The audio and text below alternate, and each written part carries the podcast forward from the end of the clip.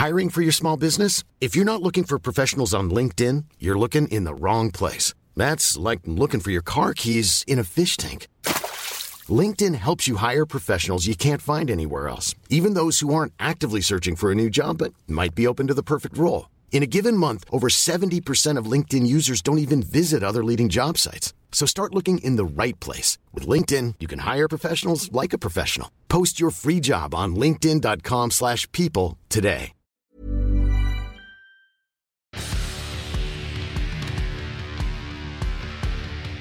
Standing by, the Terry and Ted podcast is sponsored by the UPS Store Canada.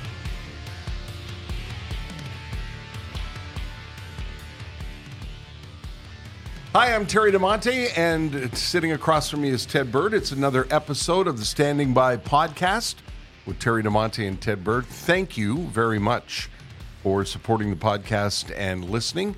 This episode of the podcast is guest free and apparently clothing optional. Thank God it's guest free. I'm so tired of having to put clothes on for the podcast whenever we have a guest. I'm calling Pantelis. I hope this was worth the laugh because it's quite humiliating. Um, it's um, it's a good thing we don't have an HR department. Yeah, no kidding. eh? Uh, earlier today, we were talking about Ted's shoulder hair, and uh, that's an interesting thing to deal with later on in life. Yeah. Um, also, uh, there's been various discussions over the past week about man teats, and um, and Ted said, "Oh, damn it, shit! I forgot to change my shirt," and uh, we rolled s- with uh, Ted sitting there. If you're you're not watching on YouTube, you don't know what we're on about. But Ted was shirt free there for a Yeah. second. Yeah. for the beginning. But Yes. now I have a shirt on. Now I am clad. Yes, you are. You're clad. You're well dressed. Your hair is combed, and we're ready to go. My shoulder hair is also combed. when did that happen? That's a thing. Yeah. Before we get going, uh, we right off the bat love to thank our uh, title sponsor, the UPS Store Canada. Uh, the UPS Store Canada. When you hear the words UPS, you think of the the brown trucks and the shipping, but the UPS Store itself is much, much more than that. Um, I've used them many, many, many times to get me out of many, many pickles. Um, and uh, I've actually used them to ship pickles. Uh, you can do that too. You have not. no, I'm just kidding about that. But if you wanted to ship pickles, they could handle that for you. If you're look- That's ship pickles with a P. if you're if you want to shit pickles, Yeah. you're on your own. Yeah, that's a whole other thing. Yeah. UPS can't help you with that. They have everything you could imagine to help your uh, run at home business. Your if you're a small entrepreneur, you'll be dealing with an entrepreneur who's running the UPS store. So uh, the families that own these locations know what you need, know how to help you, and know how to uh, solve a lot of your problems with packaging, shipping, document finishing services. They can look after passport and ID photos. Uh, they can look after packing something fragile, shipping it for you, or selling you boxes and tape and stuff like that. Uh, anything that you can come up with, whether you're running a business from your garage or you need to send something to your daughter who's just gone to college in Toronto, they can look after it for you. There's over 370 locations across the country, and David Drucker and all of the owners, operators of all of those UPS stores across the country apparently are proud to be the sponsor of the podcast. So it would seem. Yes. And uh, Ted, Ted and I thought we would cover a different topic, uh, a couple of different topics this week. I we've had a lot of, uh, and I want to address this, and and I, I I'm a little nervous to address this because I I don't like to talk about age and and you know getting older because I'm 65. Um, I celebrated my 65th. Well, I didn't celebrate my 65th birthday. I was asleep on an operating You table. You survived your 65th Yeah, exactly. birthday. I don't remember anything about it. Um, but I, uh, Ted and I have been talking about it. We we don't feel 65. We don't act 65. We don't think 65 or think what 60 what we think 65 year olds are like. Um, I you know I was just doing a technical check for our producer uh, Poseidon, and I did this So that that doesn't seem like No, a very no. dignified. I don't remember my grandfather doing no. that. However, there have been a couple of moments yesterday on the Met. Ted had a grandpa moment behind the steering wheel. he had his hands at 10 and 2 and did the kind of, yeah, whoa, yeah, I'm going to change lanes. there was that. And Yeah. then Ted and I began talking about uh, projectiles from the mouth. This has uh, become a thing that we have to be more careful Yeah. of when you're talking to strangers at an event and suddenly something unidentified launches from your bouche and ends up on the person across from you. There, that And then you're in. Then the then the conundrum is: Do I acknowledge Right. It say, and sorry. apologize? Sorry I spit and, on and, you. and pick it off them, Right.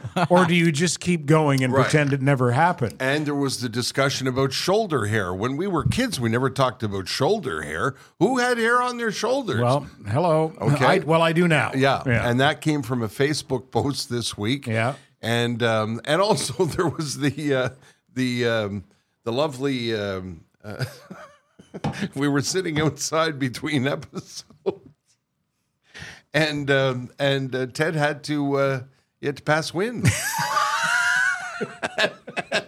he was he was on the phone with our producer and and he said to me as he was waving a napkin by his lap, "Do you want anything to eat?" Not now, I don't. And the last one Oy. is when we were interviewing Pierre Houde. Um, the the topic of the noise in the bell center, the sound of the bell center came out, and Ted said, "I'll take anything other than that racket that comes from that scoreboard." anyway, I thought we would address some of these things because you don't feel like a grandpa, do no, you, Ted? not not one bit. Well, I'm not a grandpa. I'm old enough to be one, Yeah. but no, I don't feel like one. And I, you know, I'm a firm believer that age is just a number. Yes. And uh, if you, you know, if you convince yourself that you're uh, that you're old, then you're probably going to feel old. Yeah, you're in you're in great shape. Sorry, sorry, I'm interrupting, gentlemen. That's all right. Uh, there's one more that I enjoyed from Ted's part Okay. in the in the lobby here when you dropped your your juice box. You don't remember what I'm talking about? No. No. You dropped. You dropped. Oh, when I fell over. no, no, no, no, no. You you dropped uh, like a the little container where you put liquids in and you drink out Okay. of. Oh, that thing. Yeah. Yeah, yeah, and then Yeah. you picked it up and started insulting it like. it Oh, was- yeah. Yelling at the inanimate object. yeah. you piece of shit. Yeah. How dare you fall out of my hand onto the floor? Make me bend over. yeah. Yeah. Yeah. I um, it's a funny thing to to navigate, and if you know if you're not anywhere close to our age, you probably don't know what we're talking about. I'll stand by. Uh, but it's coming for you. It Yeah. comes for everybody, and these are things that sort of creep up on you. And I thought it was fun to uh, uh, to address what we referred to as the old man moments. The other one that's happened to me recently, and my wife said, "Bring this up on the podcast." After I, I was in the hospital in January for 31 days on a diet of uh, ice chips for 30 days. like literally? Literally, I didn't. While they were feeding me through my nose. Oh, okay. So you were being well, fed intravenously, but the only thing you could put in your mouth was ice ice chips. Right. While I was on life support, it didn't matter. They were Yeah. feeding me some kind of liquid stuff through my nose. But when when I started to come out of it, um, the only thing they would let me eat was ice chips. And uh, uh, towards the end of my stay there, I was offering the nurses at the Vancouver General Hospital thousand dollars for a ginger ale, but I wasn't allowed to take anything in. And uh, the medical reason, we won't get into all of that, but I ended up dropping 31 pounds, 32 pounds, something like that. And um, my wife said, it's funny how people, they don't, they shower you with compliments, you know, saying, wow, you look great. Boy, you look amazing. And, and underneath that, geez, you look terrific is, wow, you're not fat anymore. like no one would think to say to you, "Eh, you're getting a little fat over there, aren't you?" But Well- but they they I mean I understand the kindness. I think it's of known it. as tact. Yeah. yeah. I think I think I, I understand the kindness of it, but it was was something that we noticed uh, when I came uh, came out of the hospital. The, f- the food flying out of the mouth thing. I also experienced that when I'm eating. Uh, it'll it'll fall out of my mouth. Something will fall out of my mouth. And I was telling Terry before the before we uh, we came on the podcast. Um, there's a young lady who I fancy quite a bit. Her name's Maxine. She's lovely, and uh, she's very very pretty. And I'm friends with her. And it would be it would be nice. Look at me. I'm drooling right now.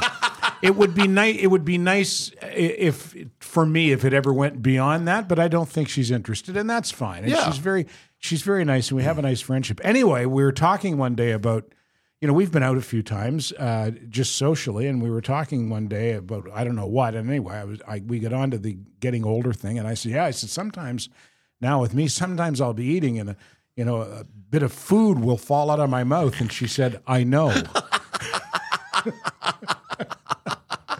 so she's It's quite fetching. yeah, eh? She'd seen it, I guess, and and, and was um, was discreet enough not to not to Right. bring it up at the time. But you you said to me earlier too, um, better that we know than we don't. Oh, for sure. Yeah, right? yeah. If, when- if you're dropping yeah, food on your yeah, blouse, yeah, and you're oblivious to and it, oblivious to yeah, it, that's, that. That's when yeah. it's time to go to the home. not yet. It's too early. No, no, no, no. I was at the home recently. Were you? Yeah, my uh, my my ex wife's mother, so my ex mother in law, Right. is um, suffering from early onset. Well, I don't know if it's early onset. She's suffering from dementia, Right. And she's in uh, she's in an uh, an elderly care residence. And on Mother's Day, I went with my daughter Allie, and uh, God bless them both. Allie said, uh, "You know who this is?" And, and uh, Pam said, "Yes, I know who my own son-in-law is." Oh, Yeah, wow. yeah. So she's Okay. it, it's Moment of lucidity. well, I guess yeah. I, and I think that there are more of those Right. than there are. Um, you know, right. I suppose it's probably uh, progressive. But what really impressed me from that experience was uh, how good Allie was with her. And Allie's only 15 years old. Right. And Allie's a typical teenager. Like, it's hard for me to get the time of day out of Allie because she's 15 and Right. I'm dad. Right. You know, what 15 year old girl wants to, you know, talk to dad and hang out with dad? Uh, but I watched her with her grandmother, and she was absolutely fantastic Lovely. with her. Yeah, she was so good with her. And Sam, my son and Allie's brother, told me afterwards that's what Allie wants to do. She Hmm. wants to run a senior citizens residence No kidding. when she's older, and that that I was so proud to hear. I was that, just going to say that's a great source of pride for you. and it was very uh, it was kind of out of character at Right. least from my perspective for Allie but she loves to go uh, and see her grandmother and talk with the other the elderlies as she calls them right. i'm going to see the elderlies dad I want to um, steer off uh, just quickly um, because we we just saw him here in the lobby. I was telling Ted one of the things about the experience that I had in January at the hospital. Um, and if you you don't know the story, I'm referring. To, I had open heart surgery on my birthday, January the third. The operation went very well. I was having a heart valve replaced, which is more commonplace than you know these uh, days. Please, if you haven't been to the doctor in a long time, go have somebody put a stethoscope on your chest. Anyway, I had open heart surgery. It all went very, very well. And then it all went very, very bad. Um, I ended up catching infections in the ICU um, that, to be honest with you, nearly took me out. And it really has, um, it's kind of cleared my thought process about things that bother me and used to bother me and shouldn't bother me. There are a lot of things I don't give a shit about anymore. changed anymore. your perspective Change my Yeah. perspective. Thank you, Ted. well a near-death experience will do that Yeah, yeah, it will, and it, it gives me uh, a, a real sense of gratitude, especially to do this because this what we're doing right now, speaking on a mic with my longtime friend and colleague, is something that I, I just love to do, and we do it with the support of sponsors and people like you that are listening, which is really great.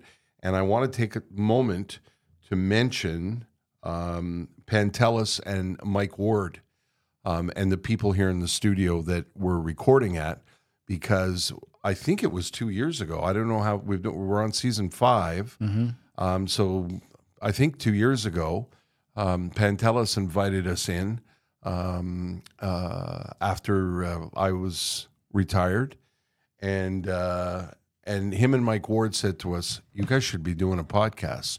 And we said, "How are we going to do that?" And they said, "You're going to do it right here, and we're going to show you how, and we're going to put you on our platform, and we're going to support you." And they have been amazing. And uh, Pantelis, who's a stand-up comic and a podcaster uh, in a big way in his own right, has very successful podcasts. Mike Ward, I think, uh, Poseidon, you'll be able to tell me, still the most listened to French podcast on the planet, Yep. right? Yep. Like he is stunning. he is uh, the champion of champions. Yeah, just stunning Sold out the Bell Center. figures. Yeah, it's, it's One night or two? I mean, one night isn't. Is, Uh, is one night. One night, enough. but- you only did the one. You were there, right? I was, oh, was there the, Yeah. the energy because you guys were talking about energy on top of it before in a hockey match. The energy from the crowd in the Bell Center was the most insane thing I've ever experienced in my life. It was it was something else, yeah, and he sold it out for uh, well for one night, but two shows he had. an incredible talent, a really a, a really lovely man. well, that's pr- that's a big part of it. I think. Eh, Pantelis, he, uh, uh, Poseidon. He's so likable. Yeah, Yeah, He's so likable, and he can be he can be so uh, edgy and and inappropriate. Yeah. uh, some people would say with his comedy. Yeah. but he's so likable, he gets away with it. Mu- I guess much the same way as Sugar Sammy Yeah. is so likable. That allows him to get away with stuff that uh, that less likable people could not. yeah, Well, because Mike is actually a good person too. Well, he Yeah, is. that's yeah, what we're and so He's- is and so is Sammy. Yeah, Sammy's got a massive heart. Yeah. I, I can't. I could tell stories about his kindness uh, to me in the last six months, um, and we'll save that for another day. But while we're talking about that, mention the podcast, the for me Poseidon, Mike's Pantelis' What do they call it? Was Sous écoute? Mike Ward, Sous écoute, Pantelis podcast, and Frenchcast. There and there's go. two drink minimum as well. Oh yeah, two drink minimum. Yeah. Where we uh, it's me, uh, uh, Mike Pantelis, and I. Did I just say me, Mike Pantelis, me, and Mike Pantelis, and yeah. I. I? I did the I did the me I bro, Yeah, and I yeah. had Mike and Pantelis in between. You did the four five zero. Yeah, Uh, uh, yeah, and uh, it's the I think the the best podcast right now in Canada. that's that's the signature. Brag. My my wife and I um, ran into somebody in British Columbia, and we overheard somebody saying, "Me, I," uh, and I said, "That guy's from Quebec." Yeah. for sure, without question, that guy's from And Quebec. I'm guessing that it comes from moi je. yeah, yeah, like I think so it- too. it's, yeah. it's French oh. carrying. It's the the same reason Yeah. that a lot of people in Montreal end their end their sentences in "fuck" when they're speaking English. What happened to the Habs? Fuck. Yeah. You know how did that get started, Steve? yeah, Yeah, yeah, yeah. It's the okay. same thing. It's it's Moi just. je, I never thought je, about yeah. that. Well, don't you Oh. hear that a lot Yeah. from from francophone Quebecers? Moi je, moi Yeah. je, I, j'aime. I, uh, I did, I did, but I just never made the connection because Yeah. me, to me, it was an Italian thing. Me, I, bro. Yeah, you me, know? yeah, yeah. So that's why Yeah. I never made the. con- Oh, but that makes a Is lot bro of sense. Italian or Greek or both? both. I think. I don't know. I Look, think, no, yeah. no. uh, Looking at history, we probably started it. But yeah, whatever. probably. and uh, what's could could I just say, uh, you know, this is nobody's business, and it's certainly not my business. But I'm on the podcast, so fuck it. Uh, somebody buy Pantelis a chocolate bar. yeah, he's losing a lot of weight. He, eh? he looks he, he he looked terrific, and Yeah. and now he's he's looking a little waifish. Yeah, a little emaciated. And, and yeah. you, you just said to him, we just saw him, and you just said to him, "Hey, Who are you and what have you done with the rest of Pantelis? yeah. But he's lost a ton of weight, eh? Yeah, uh, 100 pounds. Poseidon? A hundred, Wow, eh? 100 pounds, yeah. Good for him. and the old-fashioned way too, right? No, uh, Oh yeah, straight up. yeah, no uh, magic tricks, no nope. surgeries, no. Just he, he he took care of his uh his uh, eating habits. Yeah. and uh, the weight came off naturally. That's Jesus, I admire more that. than anything. It's eating, eh? If, Yeah. if you can be disciplined with your eating, Yeah. Because I go to the pool all the time. I go to the hill. I've got a stationary bike in my apartment, and I exercise like six days out of seven usually, and I'll go hard for forty-five minutes to an hour, and it's helped a lot. and Like, it's I've good lost- for your ticker. Yeah, yeah, it's great for your ticker. And I've lost, I don't know, maybe 30, 35 pounds Yeah. over the last seven years or so. But I could still stand to lose another 20. But but I can't, and it's because my eating habits aren't good. Well, I you know I'm also of the you know especially in light of my my recent surgery. Um, yeah, I lost 31 pounds. I put 10 back on, but I had to because my legs were like licorice sticks. Yeah. like I I just didn't have Couldn't any, carry yourself. No, I Yeah. didn't have any muscle left. That's what happens when you're in bed for 31 days. Your muscles atrophy, and I never understood what that was like. But when the nurses got me up and out of bed, and um, put me, you know, they wanted me to walk from the bed to the chair. I felt like a newborn doe, you know, like my not a new Bordeaux, like a new newborn, you know, like a a, a, a I young- felt like a suburb Yeah. of Montreal. like a like a calf Yeah, that was just yeah, been born. yeah. My legs wobbled. I couldn't hold myself up. It was an awful, awful feeling.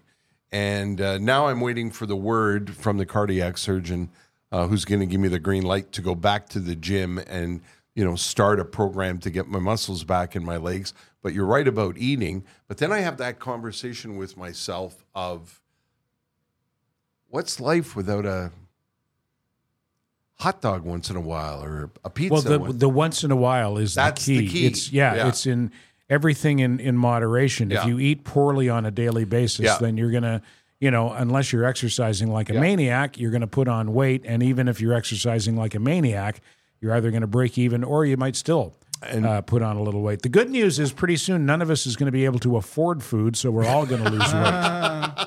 That's right. There's a segue for you Yeah. into your Caesar salad. Yeah, I don't want to say where we were. I was having dinner with a friend last night here in Montreal, and I said, you know, I know this place. I haven't been here in a long time, but boy, they make a good Caesar salad. And when we got to the restaurant and the menus were presented, and I opened the menu, and I said to my buddy, "Is that does yours does your menu say forty four dollars? Caesar salad for two, forty four dollars?" He said, Fuck, it does. A Caesar salad at a restaurant. Now, Caesar salad, uh, bougajou lettuce there. What's it called? Uh, romaine? Romaine lettuce, not bougajou lettuce. no. Uh, romaine lettuce and, you know, anchovies and an egg and, you know, they make it table side. Very nice, very Mm-hmm. excellent. Romaine lettuce is, I know it's expensive now because of, you Because know, everything is. Because, you know, because of COVID and, Yeah, yeah, yeah. and supply chain demand and inflation and blah blah blah. Um, but I I didn't want to. My buddy talked me into it. I didn't want to. I didn't want to buy the salad for forty four dollars. It was delicious, but what do you think that salad cost to make? Not 12 forty four dollars. 12 bucks? Yeah. 12 maybe? Yeah, the markup is Let's outrageous. see, let's say even Yeah. fifteen bucks, and you need to make five. Uh, you know, so you charge me what 21 22 dollars, forty four dollars. And I know what you're thinking. We were the arseholes who who who jumped in on the gouge and, and paid for it. But I, I was saying to Ted today, I think a lot of this inflation, as it's called, I'm not stupid. I read, I get the economics of inflation. I know how it, you know, I'm not an, econo- an, an economist, but I know how it works. But you cannot convince me that companies and corporations across North America have been taking advantage of it. And you can tell on a daily basis when you shop, you know, if you shop for certain things. I was using the uh, the uh, example with Ted this morning of a carton of egg whites. A carton of egg whites looks like a carton of milk, only inside is egg whites.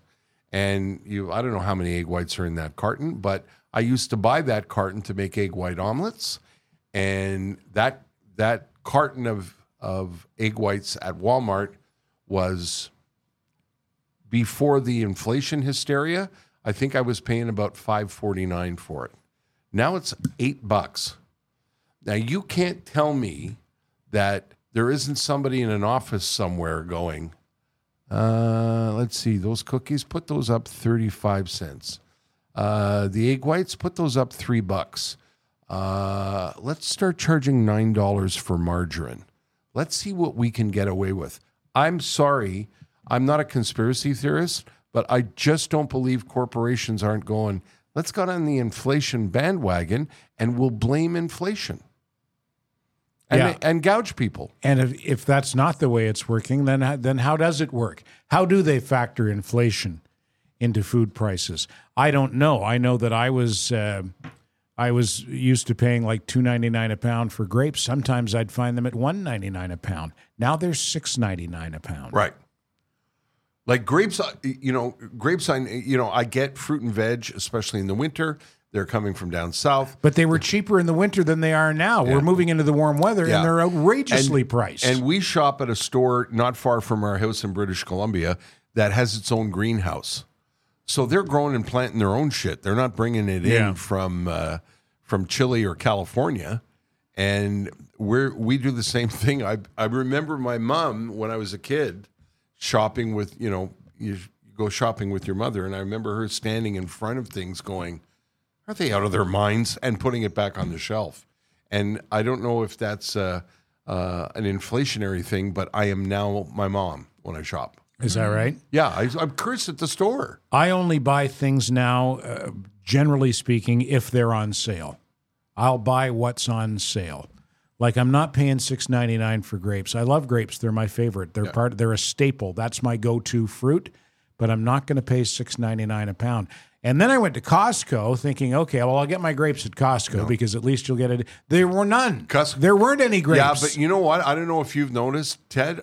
I I think Costco, for me anyway, I don't see many deals at Costco yeah, anymore. it's just as expensive. You well, find a now. lot- inflation is is really uh, is really uh, amped up at Costco, and we, you know, you things that you're familiar with that you buy, you know, on a regular basis. One of the one of the great joys for me is my wife Jess has really, really um, become an amazing cook.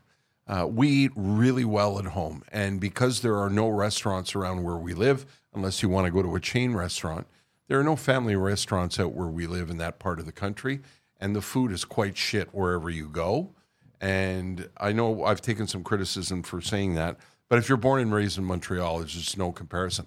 So she's been cooking amazing stuff at home. So she buys some you know things on a regular basis and one of them is you know part of our garage is beginning to look like nona's basement Oh, really, because eh? one Yeah. corner of the garage has those san, Manza- um, uh, san marzano tomatoes Mm-hmm. and we buy them usually buy a case when we go to costco and jess said i'm not i'm not buying them anymore because when we were buying them prior to christmas they were $13 for the case now they're 17 bucks. And that's not a long period of time from October of November to March. You you can't convince me that that four extra dollars they're trying to grab isn't a gouge. I like the uh, the gas price psyop as well. That's Yeah. interesting. And you were we were talking about that this week that they've got us trained. We're like trained monkeys, right? Yeah. You know, it's now that we it's in Montreal of late. It's been up into the 170s, and so as soon as it gets below 170, we think we're getting a deal. Ooh, look at that 168. Better go fill up. You know, whereas two months ago I would have gone 168. Are you out of your fucking mind? Yeah, yeah. Jess Jess said that in in uh, British Columbia last year it got up over two bucks. At one point, I think it was about 215, 216 a liter, and uh, so much so that gas stations started putting signs up on the pump saying. If you're going to buy more than two hundred and fifty dollars in gas, you have to come inside. The pump won't take it. So guys that are driving F one fifties or F three fifties, when they fill up their trucks, they're paying like well over two hundred dollars Yeah. in gas. And she said the same thing. They're trained us so that when it came bubble, you know, when it fell to a dollar ninety four, we were like, oh wow, look at that, gas is under two dollars. Lucky us. yeah. I wouldn't mind so much if my income was increasing exponentially, but it's not, and most people's. no doesn't. corporations seem to uh, shy away from uh, addressing that. I think. Yeah. Yeah. Cost of living increases are, uh, I think that that's a thing of the past if it was ever a thing. Yes, sir. Yeah. what are you laughing at? You could fall asleep. That obvious.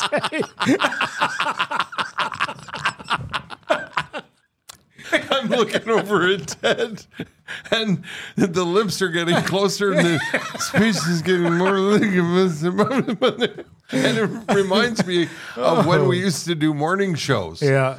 Because there were, you know, around 840 Yeah. or 845, you would get that glazed look in your eye. I've been up since two thirty. I couldn't sleep last night. I woke up in the middle of the night. Oi, that's funny. Sorry about that. Uh, No, that's fine. It was when, when it was it was pretty shitty when you did it to Pierre Houde. Poor Pierre. Yeah. What did you I do again? Well, I said, uh, I said, I feel like I'm going to fall asleep, and I didn't mean it. In, I didn't mean to insinuate that Pierre was boring me. I didn't get to the part where because Yeah. I've been up since Right. two thirty a.m. and Pierre got up and left. Yeah, he's he pretended he was going to Yeah. get up. He's a good guy though. Yeah. He took it in. Thank you. He took it in good, uh, in good humor. All right, now you talk for a while. I'm going to lean on my hand. I have a question. What do you guys think the solution is to all this? Well, that's that's a really good question, Poseidon. I I I've I don't know if there's a solution, No. but you know, how's it going to evolve? That's the question. Yeah. Where does it end? I don't, I don't know. I, I, you know, I think to myself, um, I think a lot of what it is is uh, companies, especially corporations.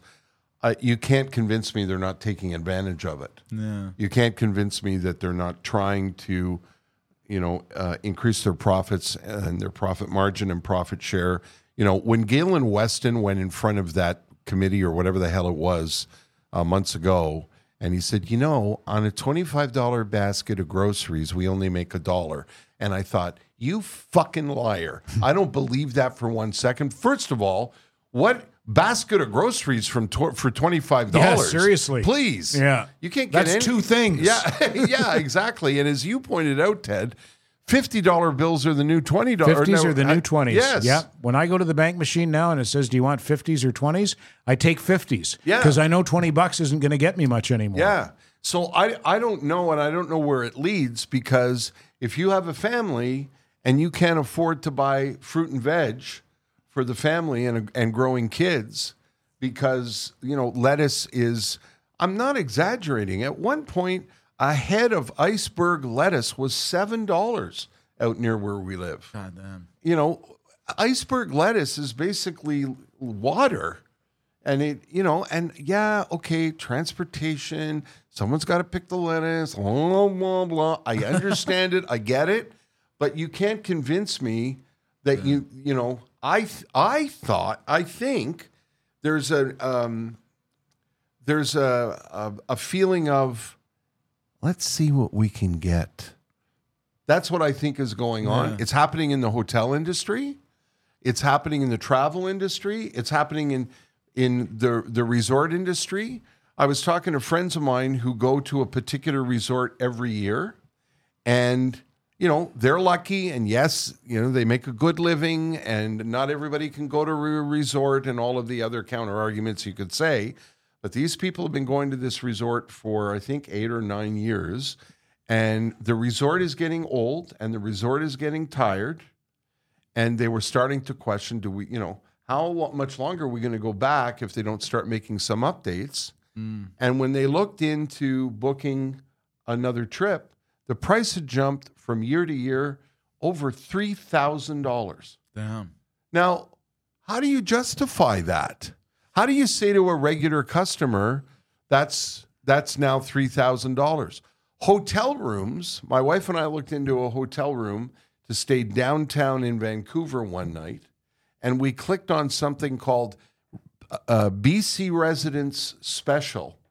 And she clicked on it and the special was you got a regular room that was 460 square feet for $1100 a night Jesus I, Christ. and and I and I think to myself, okay, there's supply and demand. Maybe there's something going on that weekend, but do you, do you, do you really have to gouge people that badly?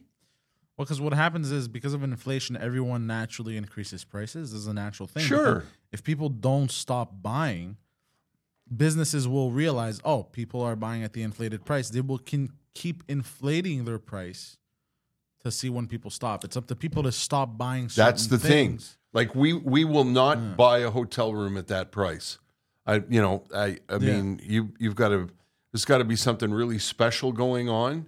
Uh, that you would spend a thousand dollars a night or eleven hundred dollars a night on a on just a regular hotel room. There's some things we have to buy though. You know, We have to buy food. I've got to buy gas. I have no choice. Absolutely. I need to buy it to get around. And I know people are going to go, yes, you do have a choice. You can take the bus or the, the metro. No, you or You can't. can get a bicycle. You No, can't. I got to go to work at 4.30 in the morning. Yeah, morning. you can't take the bus. And I'm a 25 minute drive away from. Uh, part of the problem, too, is that I think historically uh, the economy has been cyclical, but wealth is becoming more and more concentrated. Yes. And I think that's breaking the cycle and it's creating two classes uh, a small class of uh, extremely well off people and a much larger class of uh, not well off people. Like the middle class is disappearing, is You know, what I'm we, saying. we were talking about this. The building we sit in, the building this studio is located in, is on a street in Montreal called Chabanel.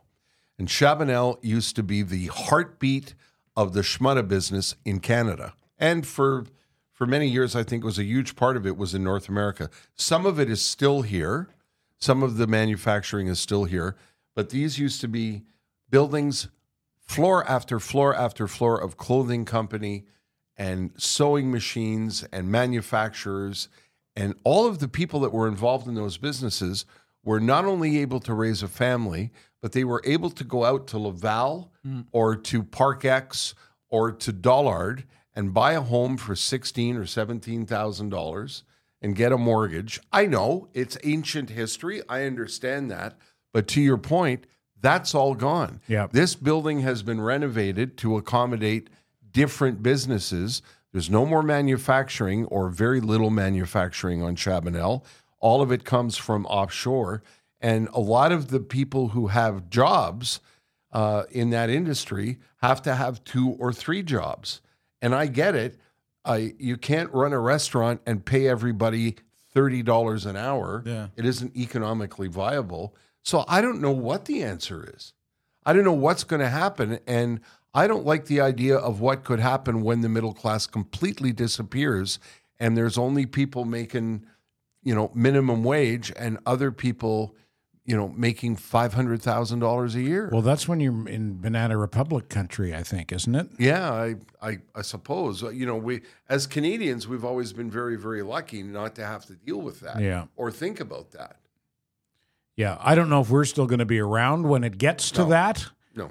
Um, but you know, I have kids, and I want them to. I want Yeah. them to lead comfortable and prosperous lives. I don't want them to have to. Also, you, your son needs to take care of you. That's right. Yeah, He's got to have a house with a basement suite for dad. yeah, and a lap pool, outdoor and indoor, preferably. Here's the answer. Why don't you invent something There you go. and make a fortune? okay. And here's who can help you do that Vozwin, one of the sponsors and supporters of this program, an engineering firm that does engineering consulting. If you have an invention idea, and I think the, I think the simplest ideas are the best ones. Eh? Don't try to think of anything too complicated. Try to come up with something simple. Or maybe you have an existing business and uh, you want to expand, and you have an idea that requires uh, an engineering component. You're not sure how to handle it. Call Vozwin. They do product development, mechanical engineering, electrical engineering, industrial engineering and design, and software development. They also do CTO or Chief Technological Officer style service. They'll take you through the whole process. As Terry says, they will take the idea from your head and put it into your hands. They call themselves weirdos for other weirdos, and I like that about them. Uh, they don't take themselves too serious seriously, but they take what they do very seriously, and they're very good at it. And they've gotten inquiries off this podcast. We have some would-be inventors Quite proud of that. listening to us Yep. there. Yeah, we got a whole bunch of uh, who was Buddy who invented everything? Thomas Edison. Thomas Edison. Yeah. Yep. Got a bunch of Edisons out there listening to the podcast. You want to be the next one? Vozwin, V O Z W I N dot com. He's been crowing about us on LinkedIn too. He has been, yeah. that? He's Yeah. been paying us some uh, uh, some uh, high praise, and we appreciate that, Yeah. Sean. Thank you very much. Coming from a guy like that, Yes. that is high praise. Yeah, That's when a we smart guy. We first when we first met him, I said, "Are you sure you know what you're doing? Are you sure we can help you?" Um, we're very very pleased to have the support of these uh, sponsors, and as I've mentioned on a couple of podcasts, uh, listen, we're not in this for the money. We don't we don't do it for the money. I do it for the joy of it. I I I don't have an opportunity to do it anymore. All the platforms have you know turned away from experienced broadcasters in this country. So experienced broadcasters have turned to podcasting. I don't know if you noticed. Yep. Uh, but a lot of people who were very good at bo- broadcasting are now podcasting. And because of travel and whatnot, we we need the support of our sponsors, and we're thrilled that they believe in us. And these are sponsors that we've by and large met a long time ago, like the Mersons. Uh, there was a an instance where I had just come back uh, to Montreal after being raised here and, and growing up here. I was in Manitoba for six years. I came back to the city. I didn't know the city. I had an old beater of a car, I wasn't making a lot of money, and I took it to a mechanic when I had problems with it, and I got ripped off, uh, like really ripped off, and it really drove me nuts. And I was talking to about it with friends, and one of the people said, "Why didn't you talk to me? You should bring that to the Mersons." And I said, "Who are the Mersons?" And at the time, it was Mark and Bonnie Merson, and the shop was at the corner of St. Jacques and Cavendish, where it still is. And over the years, uh, they have grown the business. Um, there's a few more employees. The garage is quite big. Um, behind the shop, there's all kinds of room to park cars that they're working on. They take care of everything. If you need a tune up, if you need brakes, um, if you don't know what's wrong with your car and you want them to look at it, I've been in the waiting room before where they've put a car up on a hoist and changed a washer or a screw or replaced a hose and said to the customer, It's okay, don't worry about it. You come back and see us when you're ready for another tune up. That's the kind of people they are. They're honest as day is long. They're, they, they take a great deal of pride in their work and um, they sell tires, but they, they look after your car, keep it running for years. Generations of Montrealers have been going. Uh, often you'll see fathers and sons in the waiting room at winter tire time. That's something that I like. I think that says a lot about who the Mersons are. I talked about uh, 50s being the new 20. There's something else that's going to be uh, a thing of the past soon. Cash. Yes. Are we moving to a cashless, an Yes. entirely cashless society? Because I recently went to a pub and ordered some um, nachos to go, and I pulled out a $50 bill to pay, and the girl looked at me in total confusion. Yeah. Oh. Oh, magic beans. Yeah, exactly. and then she turned and she went to another girl, and the other girl went and got change, and they kept the change in a sandwich baggie. like they don't even have a cash register or a till anymore because nobody uses cash anymore Right. except me. So she gave me my change out of a sandwich baggie. I I never leave the house without cash. I don't know if that's a that's an ingrained thing, but I, I do not like to be out without cash on me. And now there are businesses like when we go down to uh, if you're familiar with Gra- uh, Vancouver, you know what Granville Island is. Um, Granville Island is like um, Atwater Market, lots of little shops, and and uh, only this one's right on the Pacific Ocean. And most of the merchants in there will not take cash. You know, I went in one day to try one of these donuts everybody had been telling me about, and I had a half hour wait, and I thought I'm going to go over and try one of those donuts. And I pulled out a five dollar bill, and they, oh no, credit or debit only, sir. And then of course there's the Apple Pay machine comes out, and before you pay for your donut, there's the question of would you like to offer a thirty percent tip for that? No, I would not. no, I would not either. Yeah, that's absurd. What do you What do you do with that, Poseidon? You're of a younger generation. Yeah. You- Look, you- I'm, I'm I'm the wrong person to ask because I'm a little bit old school though. Okay. I grew up a little old school. I like to Do hang have out with older people. I always have cash on me as Yeah, well. okay. And if I don't have, I go and I pull out. I make sure I always have cash on me. It's an innate habit because you feel stuck without cash. I I do too. I just Yeah. don't like to be out of the house without cash on me. But to Ted's point, not only is it not accepted in some places now, there's a lot of confusion when you present cash. These poor girls had no idea what No. was going on. no, and uh, Ooh, that's pretty. Yeah, and, and also uh, the the uh, the skill of making change is gone. Oh yeah. Yeah, well, I Kidding? tried uh, a few weeks ago. I tried to make change on on this very street, and uh, people looked at me like I was the devil. It was just uh, what? No, I don't have. What do you do about the What do you do about the tipping thing? Uh, look, tipping, uh, it's gotten a little absurd over time. I read an article that down in the States, there are some uh, grocery stores and even stadiums, when you order at like a machine or Yeah. like when you do the self checkout, they'll ask for a tip. Right. But it's a self checkout. Who is the tip? Anyways, stuff like that. Uh, look, A tip at a self checkout? Yeah. yeah, yeah. Is yeah, there yeah. an option on it that says fuck off? I don't know. I, I- I read it fast, fast. I, I, don't I saw exactly. I saw the article. The idea yeah. was, um, thanks for packing your own bags, and and don't get me started on bags again. Um, uh, but you could offer a tip for the staff. You know, the staff who are working behind the scenes, working very hard. But then shouldn't they tip you? If you did their job, shouldn't you get? Shouldn't you? Here's a five percent discount for uh, Yeah, packing, for your, packing own bags. your own bags. Well, yeah, I, s- I saw I saw a great cartoon of a guy sitting in a lunchroom um, with his two bags on the lunchroom table in a store, and one person is saying to the guy with the lunch, "You don't work here. You're not supposed to be here." And he said, "Well, I pack my own bags. I kind of do work here, so I can have lunch in the lunchroom." Yep. That's funny. That's clever. Yeah. Um. What What was I gonna say? The tipping if, for the donut thing. It's uh, I find that completely preposterous as Well, well. I, I did too. I, I Yeah. I, I'm Ted will attest to this. I, I'm a, I'm a, I've been taking a lot of pride in being a good tipper most of my life. yeah. um, and especially when I, I had the money to do it, I, I was often over tipped. My wife will tell you that, and I, I, I will not tip you if you hand me a donut. I don't think that's, Yeah, I don't no. think that's a tippable, tippable, service. service. Yeah. Yeah. Yeah. Right? yeah. No, Pass I- me a donut. Thank you. uh, if you make me food now and you go through the process and you give me good service, then yeah, I'll tip like a like a two dollar dollar. That's fine, no matter what the bill is. Uh, that's not that bad, but uh, or waiters or my barber, I tip my barber. You know what yeah, I mean? of course. Stuff like that. Yeah. But like if you're just handing me things that are already made, Yeah. and you're or you're just pouring a cup of coffee. I'm But if, You, if you're you know, this morning Ted and I had breakfast. If you're a waitress that works in a diner like we were at this morning, you're on your feet all day for Yep. 10, 11 hours. And you gave and, and they're working hard and they really working hard and they were kind and they were quick and they Yeah. were nice. Terry gave her a good tip. And we got out of there. We both had bacon and eggs.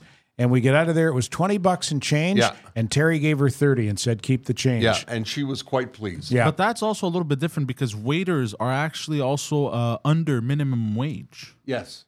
So they because the government expects them to make up the rest of their wage through tips. So if you don't tip somebody in that service industry, a waiter or waitress, they actually have to pay out of pocket. Yes. So uh, yeah, there's a difference there. But for the donut, no, it's preposterous. I agree with you, Terry. Yeah. And as much as cash is no longer king and increasingly irrelevant, you'd better have a debit card and or a credit card when you leave the house. Yes. I don't think you can function without one now. As an example, I was on Highway 30 not too long ago, and they don't take cash at the tolls anymore. They don't. No cash at Oh, the I tolls. know if that. you don't have if you don't have a debit card or a credit card, Wow. you're not getting through the toll. You got to turn around and go back. I don't think I'm wrong there. I didn't see any options for cash because they've done away with the people in Yeah. the booths, Yes, right? right. It's all automated now. And the baskets where I used to throw my coins Yeah. in, they're gone. Yeah. Because coins, what are you going to get for coins these days? Yeah. I, I, I kind of miss, well, I don't miss tolls, but I remember that, you know, I'm old enough to remember when those were, you, that you had to pitch the quarter in the Yeah. basket on Yeah. the Champlain Bridge or the Laurentian Auto Route. And is that how much it was? A quarter? Yeah, at the time it was a quarter, and Yeah. then there was the big outrage when it went up to fifty cents, and then the government's got you know got the idea that the way to win votes is to ban toll booths and uh, and increase taxes. yeah. You know what my um, my sort of I don't know if it's measuring stick is the right word, but when I think of of like back in my day, Yes. Here's what things cost back in my day. I can remember as a ten year old kid, so this would have been around 1969, back in the hippie days, yes, sir. getting a chocolate bar and a bottle of pop for 25 cents. Yes. The chocolate bar was Yeah. a dime and the bottle of pop was 15 cents. And you tell that to uh, a young person today, and they go, Jeepers, mister, were you in the war? But I think every generation, I listen to my parents tell those stories. You know, that's, I think, and, you know, if you're listening to this podcast and you're 20 and you're going, oh, Christ. Yeah. I'm telling you, you will tell the same kinds of stories when it comes when, your turn comes Yeah. because you will lament the disappearance of things. You're going to find this hard to believe, but we used to buy Caesar salad for $44. You're full of shit, Grandpa. There's no way. There's no way you got it for less than a grand. This is another thing that I've noticed is shrinkage. And I think that's what they call it in the stores. Yes. Yeah. You know, you I see it. I don't know it. I'm not weighing it. I'm not googling it, but I see it. I see what you're doing. A tin of Campbell's soup is now like the size of a fucking thimble. and I think to myself, How am I supposed to dip my sandwich in that? like and the, the, the you know the price of a tin of soup keeps going up and I think to myself, and the can of soup keeps getting smaller. smaller. Yeah. How how how much tinier can you make that can before people go, "Hey, all right, Yeah. see, yeah, see, love with that." I don't know. Yeah. What And- do we know, Ted? I'm not not much apparently. No. And also not how how much money do you have to make? How big does your profit margin Well, and this is the thing. I'm not a communist, and I'm a capitalist. Yes, I as get am it. I, yeah. I worked hard to do what I did and earn money and save money, and I I get how the system works, and I you know I I'm, I'm I don't want to uh, like lead the revolution, but when I you know when I look at corporations who make a billion three every three months, a, over a billion dollars a quarter, and that corporation is cutting staff and doubling up the work for the people that they have, I think to myself, so that they can make a billion five Yes. next quarter. How much fucking money do you need? Like when when does it stop? I get it. If you own shares in that company, you're going, "Ooh, I'm going to get my dividends. But at some point, doesn't isn't there a straw that breaks the camel's back? I don't. Well, they don't. I- I, don't I think don't they know. think that way. They just think in turn. Like I think there's a very dispassionate, Yeah. you know, almost a sociopathic mentality that Yeah. goes into the way that they think at these corporations. There's not a shred of of humanity or empathy for the working man. My wife worked for one of the largest companies in the country. And she took leave off to take care of me. And I went into the hospital and had that operation and then had complications and was on life support and was in the hospital for 31 days. And she was off for a couple of months to aid me in my recovery. And not once, not one person, not one manager, not one colleague bothered to check in. No one said to her, How are you doing? How is your husband? Not one person. And she had a couple of close friends in her department who checked in on her. But the people she worked for, the work that she was doing for these people that were running this place, never bothered with her. That says something about the way these corporations are Yeah, run, and the- and I think. I think it all comes from the top too. Goddamn right it Yeah. does. If that's the way they think at the top, then that's going to permeate through management all the time. Poisonous, toxic, awful place. the. Yeah. Yeah. That's a good segue to talk about our friends At the- Nino and Renato Di Cubelis. Okay. At Jaguar Land Rover Laval. The irony is, after Terry and I spend uh, an hour or so here belly aching about uh, the fabulously wealthy, we're going to drive away in a Jaguar. And I said poison is toxic place. This is not that. anything but, anything but. And we have uh, a courtesy car from our sponsors and friends at Jaguar Land Rover Laval. Uh, because every time Terry flies in, they give me a courtesy vehicle to ferry him to and fro. And they've given us an XF sedan, a beautiful, beautiful vehicle. Jaguars and Land Rovers, if you know anything about cars, you know they're high end luxury brands, British brands. The Jaguar F Type, XF, F Pace, I Pace, and E Pace SUVs. Land Rover Defender, Discovery, Range Rover, quality products that speak for themselves. But the guys who run Jaguar Land Rover Laval are the antithesis of what we just described yes. when we talked about the, the heartless corporate types. Nino and Renato are anything but. They're such decent, down to earth people. You know when you you you meet somebody, you're introduced to somebody at a party, and you get an immediate warm vibe from them, and you think their smile is really engaging, and you think to yourself, "This is a really kind person." That's that happened to me again With Nino when we were there on Yeah. Sunday. We were standing next to Nino, and I thought, "I'm in the company of a good, decent, kind human being," and that's that permeates that place and you'll see that even if you go there just to look even if you go there not intending to buy a car you'll be welcomed Yeah. They're on uh, Boulevard Le four at the corner of Chomedey. They've got a certified pre owned dealership on Boulevard Chomedey in Laval. And right next door to that is their McLaren dealership. You want to talk about some high end cars. And again, you're more than welcome to go in and just have a look. Just have a look. And as you pointed out, when we were up there for the open house the other day, they didn't have those cars roped off. Nope. They weren't shooing people away from those cars, Nope. telling them, be careful, don't touch that, get away. Everybody was welcome. Good people. I mean, you can buy a lot of different high end luxury cars, uh, but it's the customer experience uh, that makes the difference at Jaguar Land Rover Laval. Before you buy a new car, if you're in the market for something uh, at that level, make sure you check out jaguarlaval.com or landroverlaval.com. and a moment for my friends at Matelas Bonheur, another family run business. You know that that's a common thread. Listen, I know you can buy a mattress in a lot of places. There are department stores that sell them, there are other places that sell them. But do me a favor, do yourself a favor, and before you buy a mattress, make sure one of your stops is Matelas Bonheur. There are locations all over the place in and around the Montreal area, on and off the island. And you'll see what I'm saying when you get there. When you get to the store, you'll be welcomed with a smile and that warmth that we were talking about.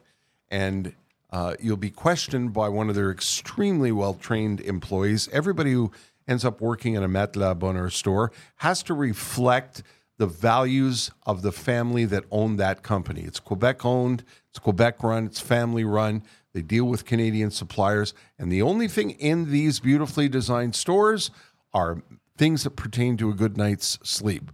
So you can get a futon there. You can get a fancy mattress that goes up and down. You can get a, just a simple mattress for the guest room. You know, if you're changing a room because your kids have gone to college, um, they'll they'll help you with uh, new pillows, new linens, um, or if you want to change the mattress because you've been lying on a lumpy sack of shit for 10 years, they will uh, they'll change that for you. And they'll make sure that your mattress um, is something that's going to enhance and make for a good night's sleep. It's a, Don't sleep on a lumpy sack of shit. Visit Matelas Bonheur. yeah, I don't write their advertising company and Really? co- copy, and I, I don't know if they would approve of me saying that. Um, but it's a wonderful place. I've been friends with them for years, and you'll see what I mean when you walk into any one of their locations. Go to matelasbonheur.ca. Well, the mattress commercial has put me right over the edge, Terry. I got to get out of here. Gotta, Yeah, let's get out onto the mat so I can fall asleep at the wheel. Yeah. Well, maybe we'll have another grandpa event today. Probably have more than one. Yeah. 10 and 2. yeah, yeah, yeah. I'm going to change lanes. Oy, Poseidon would have laughed at that. Oh Christ, oh my that God. funny. Yeah. Um, I guess that wraps up another episode of the because we're losing pops over there. Yeah, So I'm, I'm done. I am done. thanks so much. As I, I said many, many times in this season of the podcast, we so appreciate you listening to the podcast. Pantelis gave us a little breakdown of people who download it on Apple and Spotify and people that watch on YouTube. And, uh, and we got everything like age breakdown and stuff. And it's really a, a wonderful array of diverse Montrealers, ex Montrealers, Quebecers, And our moms. and our and our moms and our families. Uh, thanks for listening to the podcast, and our thanks to Poseidon who got to play on this one because the first couple of days of recording we had a lot of guests. You didn't get to play very much. Of course, but it's fine. It's all about the guests. Right, when, gotcha. when, we, when we got guests, it's all about the guests. There you go. Sleepy time. Saving time. night night, Ted. Nighty night now. Standing by, the Terry and Ted podcast has been brought to you by the UPS Store Canada, delivering more for small businesses in Canada.